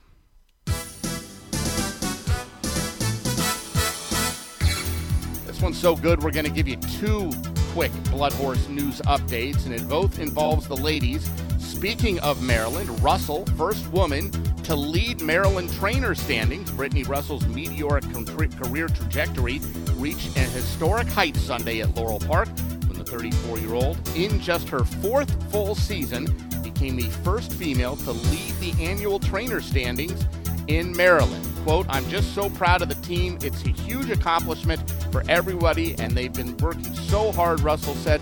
"Now that everyone pointed it out to us, we've been keeping an eye on it the last few days. It feels really good to seal it up." Obviously, the highlight would have been Doppelganger winning the Grade One Carter. That was a pretty big accomplishment on the year she went forward with. We, we've had a lot of good horses, a lot of good winners this year. Shoot, yesterday, Felicia won the Grade Three. For us to honestly end with one like that is pretty huge, too. That felt pretty good. She, of course, was talking about the Suwannee River this past weekend out at Gulfstream Park. Uh, that wraps up this edition of the Blood Horse News Update. Looking for information on any stallion or his progeny, Blood Horse Stallion Register is the industry source for stallion information, including stats, top performers, recent race results, upcoming entries, sales results, and more. It's continuously updated and all found on the Blood Horse website or by going directly to stallion register dot com. And Bob, we don't need all the fun music again, but I mentioned that they were gonna. This is going to be kind of a double Blood Horse News Update. Speaking of the women, Rice caps twenty twenty-three with Naira record one hundred sixty-fifth victory. Trainer Linda Rice secured a record one hundred sixty-fifth training win on the Naira circuit for twenty twenty-three when Georgia's Vice posted a gate-to-wire score in race two on New Year's Eve at Aqueduct. Quote, "It's a tough number to get to. I think about how we're starting over at one tomorrow," said Rice with a laugh. "It's just been an incredible year. I'm really excited, and I just hope we can do something that will compare going forward. That's a high bar to set." By the way, Linda Rice, uh, her banner year included leading trainer honors uh, at both the winter and spring meets at Aqueduct, the spring-summer meet at Belmont Park. She tied with Chad Brown with thirty-five wins uh, for the training title at Saratoga, and she also by herself got the fall meet at Aqueduct. Fantastic training jobs by both Brittany Russell and Linda Rice on the East Coast. And, Bob, I don't see any reason that this won't continue. I mean, Linda Rice, Linda Rice is an extremely shrewd trainer and has been for a long time. She makes very aggressive claims. Um, she's very good with stakes horses, and uh, I mean, she's had a marvelous career. But uh, Brittany Russell, uh, being thirty-four, is really an exciting new shooter in the sport. Uh, her husband Sheldon uh, is an outstanding rider in his own right. It's a, it's a really kind of a good husband-wife team. Uh, they work really hard. It's kind of exciting to see them getting good horses like Doppelganger and Full Count Felicia, and uh, moving forward, wherever they should turn up, uh, they definitely deserve a lot of respect because they do a very good job. I, I know there's a lot of people out there who don't love Linda Rice as a trainer. Now, certainly respect uh, her capability as a trainer, but she got in a little bit of trouble, and you know, there's it's still somewhat ongoing with, you know, bribing the ra- people in the racing office in New York a few years ago to for some information on entries. Um, and listen, that's obviously a bad thing to do. I happen to personally think it's more the people in the racing office's fault than it is Linda Rice's fault. I mean, she asked the question, and they are the ones who obliged her by doing something that they shouldn't have. All, if they would have just said no, then that ends it, and that's all there is to it. Um, but whatever, she's going to have that reputation probably with a lot of people for as long as she trains. That's that's fine. That is what it is. To our knowledge, that's not happening anymore and hasn't been happening for several years now, and look at how well she's doing. Um. People in the sport in general uh, generally don't like people that win too much. Uh, and Linda Rice effectively wins a lot of races at all levels, and um, that inf- that infraction and that bad rap um, really could apply to a lot of trainers um, working with a lot of racing offices. Um, you know, and you know, in fairness to the racing office employees, because I've been one. Um, you know, you get asked a lot of questions, and, you know, a big part of your job is developing a good working relationship with the horseman. And, you know, there, it's a fine line uh, between, you know, what we can and cannot tell them. And, uh, you know, they ask too much, and sometimes, uh, you know, we've offered too much. And uh, believe me, a lot of times that does not get picked up on or caught. Yeah, and it's something, I mean, it's, there's so much in this sport that we know happens that we just kind of don't think about. I mean, it can be something as simple as a horse worked five furlongs and fifty-eight flat, and they put the work down as a minute and three-fifths. Right, there's that kind of thing, but there's also, you know, a big part of it, uh, stakes coordinators who are doing everything they can to get horses to come from all over the place to come to their big races. And there's a lot of pressure uh, from the racetrack and from upper management to try to bring in high-profile horses on big days. And every single trainer asks the question, look, if we're going to ship up there, uh, ship up there, ship down there to run, who else is in there? Right. You know, and who else you, and, definitely I, knows you and I have worked at a track that this is a perfect example at Prairie Meadows. And I'm not saying whether it does or doesn't happen because I haven't talked to the stakes coordinator about it, and I wouldn't ask this question anyway. But he's got to be under that. You know, when they have the Cornhusker every year, it's the biggest race of the year, one of uh, one of a few very, very, you know, like graded stakes that they have at Prairie Meadows each summer.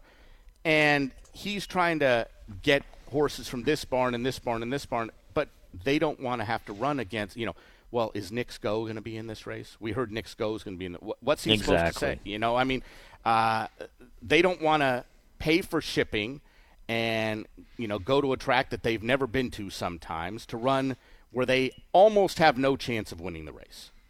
Yeah, against Hansen. I, mean, I remember the year that Hansen uh, ran at Prairie Meadows, and it was kind of a big surprise when he came out of the box. I mean, actually um, – you know, hustled him into the race, and he was in need of a win. He hadn't won a race in, in a long time, and it was a big deal to have the two-year-old champion um, running at Prairie Meadows. And, you know, Mike Makers, Mike Maker told me three or four weeks before that that, that was the intended spot. The big concern was the owner, um, Kendall Hansen was his name, uh, wanted to uh, dye the horse's tail blue uh, because he's such a big U K fan.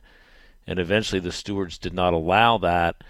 And then he wanted to scratch his horse. But the but the big secret was, you know, we had to we had to hustle horses into the Cornhusker that year with Hansen on the nomination list of about twenty-five horses. I mean, it's a completely different race if a even even an out-of-form champion is in it. And as it turned out, he waltzed by about ten lengths under Ramon Dominguez. Um, but, you know, it was a job, you know, kind of keeping it under our vest. And there was a lot of annoyed people when Hansen came out of the box. Um, so yeah, you're ha- saying came out of the box. You're talking about when came out of the entry, entry box. When his entry form was pulled during the post position draw, came out exactly. of that box. Yes, exactly. Okay. Yeah. And, uh, but because it, well, it, listen, there's a, there's a lot that goes on though. The stakes coordinators and the racing office in general is under a lot of pressure every day. Uh, not only, you know, trying to please as many people as they can, but let's face it, just trying to get race cards out there and trying to get competitive races on a day in and a day out basis. And obviously people like Linda Rice and Brittany Russell from a training perspective do a fantastic job. And whatever trouble that Linda Rice had in the past, as far as uh, her issues with the racing office and what she asked for and what they gave her, Uh, that was several years ago. To our knowledge, it has not happened since. She's still winning races day in and day out. And obviously, Brittany Russell at the beginning of her training career is also winning a whole lot of races. We wish them nothing but luck going forward. All right, we are going to take one more break. When we come back, we'll head out to the fairgrounds. They're about seven minutes away from post time for the ninth race on their Thursday card. This is the First Bet Racing Show on H R R N. Today, more than six million Americans are living with Alzheimer's, and more than eleven million family members and friends serve as their caregivers. While researchers are working tirelessly to end Alzheimer's and all other dementia, the number of people living with Alzheimer's is expected to more than double by twenty fifty. The toll of the disease is monumental, and its devastation affects family, friends, and especially caregivers. No one should face Alzheimer's and dementia by themselves. If you or someone you know is struggling to provide care to a loved one, please share this message. You are not alone. Free help and resources are available twenty-four seven. To talk with an expert and obtain disease-related information, care and support services, call eight hundred, two seven two, three nine zero zero or visit the Alzheimer's Association website at A L Z dot org. You are not alone. Did you know half of all cats in the United States don't see a vet on a regular basis? Hi, I'm Kat Dennings, and I love cats. Like, really, really love them. Seriously. That's why I'm here to ask you to take your cat to the vet each and every year. I'm working with Royal Canin and Orphan Kitten Club in their program Mighty Cat, the first grant program in the world to protect and care for newborn kittens. For the Take Your Cat to the Vet initiative, which encourages cat owners across the country to schedule annual vet visits. Since it's tricky to decode our cat's behavior, it is super important to collaborate with your veterinarian to uncover any potential illnesses and learn the signs that something could be wrong. As pet owners, it is our responsibility to make sure cats of all ages have a chance to live a full and happy life by providing the care they need and deserve. Visit orphan kitten club dot org forward slash Mighty Cat to learn more. If you love them enough to listen to them practice the same song on tuba, please be done, over and over and over and over and over, then surely you'll check N H T S A dot gov slash the right seat to make sure they're correctly buckled in the back seat. Sounds good, honey. Check today at N H T S A dot gov slash the right seat. Brought to you by the National Highway Traffic Safety Administration and the Ad Council. Hi, this is Kurt Becker. Join me each week on the Equine Forum as I take you on a stroll through racing history presented by Keeneland. This week, I look back at the racing career of Sun King. Listen live on the Equine Forum every Saturday morning on Sirius one sixty-two or X M two oh seven, or visit our website at horse racing radio dot net to access the archives and enjoy past editions. It's a stroll through racing history with me, Kurt Becker, presented by Keeneland, only here on H R R N. You're listening to The First Bet Racing Show on the Horse Racing Radio Network. Catching Freedom's going to get to the outside. He's being pumped upon to get going, but swings to the extreme outside as they come off the turn. Mystic Dan, Jess Steele is right there to tackle. Catching Freedom on the far outside. Informed Patriot getting bumped around at the rail. Jess Steele in front. Inside Mystic Dan back to second, and Catching Freedom is finding his best stride now. And Catching Freedom and Christian Torres racing clear. He kicks off his year with ten Kentucky Derby points. Catching Freedom over Jeff Steele, Informed Patriot, Photo for Fourth, Gettysburg Address, and Mystic Dan. Welcome back. Final segment on today's edition of the First Bet Racing Show. Bobby Newman, Bob Nastanovich. That was the stretch run of the New Year's Day feature out at Oaklawn Park. The Smarty Jones, three newly turned three-year-olds going the two-turn mile out at Oaklawn, fine, or rather a mile and a sixteenth, I should say. Catching Freedom, who was sent off the eight to five favorite, getting the job done, covering the mile and a sixteenth in one forty-four and two, and you heard it there in the call, earning ten Kentucky Derby qualifying points by doing so. The Smarty Jones, Bob, uh, traditionally kicks off the road to the Arkansas Derby. They've got the Southwest Stakes coming up uh, in a few weeks from now, three, four weeks from now. Rebel Stakes after that, then the Arkansas Derby, and uh, a fun road on the way, maybe to Kentucky, going through Hot Springs, Arkansas. Yeah, yet another horse, uh, good, very good horse for uh, Iowa-based owners, Albaugh Family Stables. They've had some great ones over the years, including Not This Time, and this is a another very high-quality son of Constitution, a son of Tappet, who we know has uh, been able to get very good runners on both turf and dirt, uh, out of a Pioneer of the Nile mare. Uh, again, another exciting three-year-old where Uh, they look on paper at least and, and via their performances that they ought to relish a route of ground. Um, can't fault ca- catching freedom, but you have to expect the competition to get much stiffer as we go through the Arkansas Derby uh, series to the Derby. Yeah, and he should probably get better, too. That was just the third start of his career, and he's done very little wrong thus far. As I mentioned, he already does have ten valuable Kentucky Derby qualifying points. I'll say one thing about the Albaugh Family Stables. Uh, they are doing something right out there. I know that there's there's a lot of bankroll behind what they do, um, but and it's not all luck. They're, they're finding the right horses. It seems, Bob, and I don't know if this is accurate, but it seems like every year when we get to about March or April, there's at least one horse that's owned or partially owned by Albaugh Family Stables that is a Kentucky Derby contender. A lot of chips, Bob. It's a lot of chips. There, are, you know what? There, there are there are a lot of outfits out there with a lot of chips. I mean, you want to talk right. about some of the folks, especially uh, out in the in the Middle East part of the world, who have thrown a whole lot of money at this game and been trying for years and years and years to get a Kentucky Derby winner, and it doesn't happen. I mean, yes, there's a whole lot of luck in this game, but somebody or a group of some people there with Albaugh Family Stables are uh, pushing the right buttons. Well, I know that the managing partner, Jason's a, a you know huge racing supporter and racing fan, and, and whoever their bloodstock agent, I don't know who that is, but yeah, they pick out some uh, very, very good horses. And, um, you know, again, um, they've got deep pockets, and uh, Catching Freedom looks like another one that they can get excited about. All right, let's get out for uh, one more live race on today's program. Ninth race on the card at Fairgrounds is approximately five and a half furlongs on the turf. It's an allowance event for four-year-olds and up that are non-winners of one other than. We've got a, a big field of twelve. Well, we have a big field of eleven after the scratches of numbers five, thirteen, and fourteen. First Bet A I says you need to look at number three, Pepper Jack, in this spot. Pepper Jack, who is thirty-two to one, is somehow the solid selection according to the First Bet A I. So if you're somebody who uses the First Bet A I often, or even if you just kind of uh, fool around with it now and then, thirty-two to one, you don't see that very often, but that's what Pepper Jack is, and that's the choice of the First Bet A I. The bettors seeing it a little bit differently. Number nine, Son of a Birch, for Tom Morley and Jamie Torres, currently on the board at nine to five.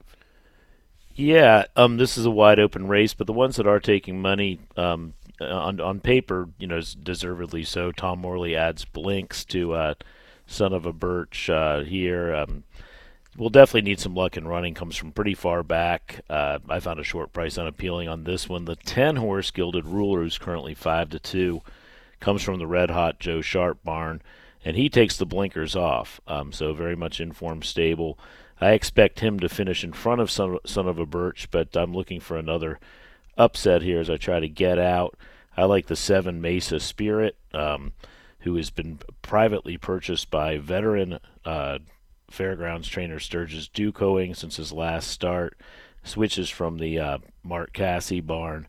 Uh, Sky Mace out of an unbridled songmare, and uh, Lannery rides very effectively, uh, Corey Lannery for Ducoing over the years, and I think he'll lay, lay in a pretty forward position here, and if he kicks on, I think he might win this. I think he's about fifteen to one. Now he's been back backed into nine to one, so he's taking late money. Right, he's taking money from fifteen to one on the morning line down to nine to one right now. Favoritism remains with number nine, Son of a Birch, who was coming off that second-place finish against allowance foes last time out, was far back early on and uh, came rolling late. It wasn't like they went some super-duper fast pace last time out, twenty-two flat, forty-six flat in the uh, about five-and-a-half furlong affair, but for some reason, Son of a Birch was laying tenth, about uh, seven-and-a-half lengths back at the first call. Blinkers going on, so maybe trying to get him to show a little bit more speed this afternoon, or at least be a little bit more focused. Whatever it was, he still ran a good race coming from that far back, and if there is some sort of pace in front of him uh, this afternoon, then the favorite certainly looks likely in this spot. Quick glance, it doesn't look like a race loaded with speed. The also eligible who got in, number twelve, King of Song, makes the lead basically every time he goes to the races, and uh, that figure is fast, but it, it's not like there are four or five other ones in here who all have to go. I would think that your mention, your number seven Mesa Spirit, will be somewhere near the pace, if not uh, right there battling with the lead, right in with King of Song somewhere along the way. Uh, and the favorite, Son of a Birch, is probably going to have to come from out of it. He was laying close to the pace uh, early on in his career, but he's kind of lost his speed. So Tom Morley, it seems like, trying to see if they can find some of that speed uh, from the past, and it, maybe not battle for the lead, but it'll be have little let less to do when they make the swing in at the top of the stretch. Loading quickly for this ninth race on the card at the Fairgrounds, our final live race of the day, but not the final race at Fairgrounds. They actually have ten races on their Thursday card. Here's number twelve, King of Song, to complete the line. John Dooley on the mic.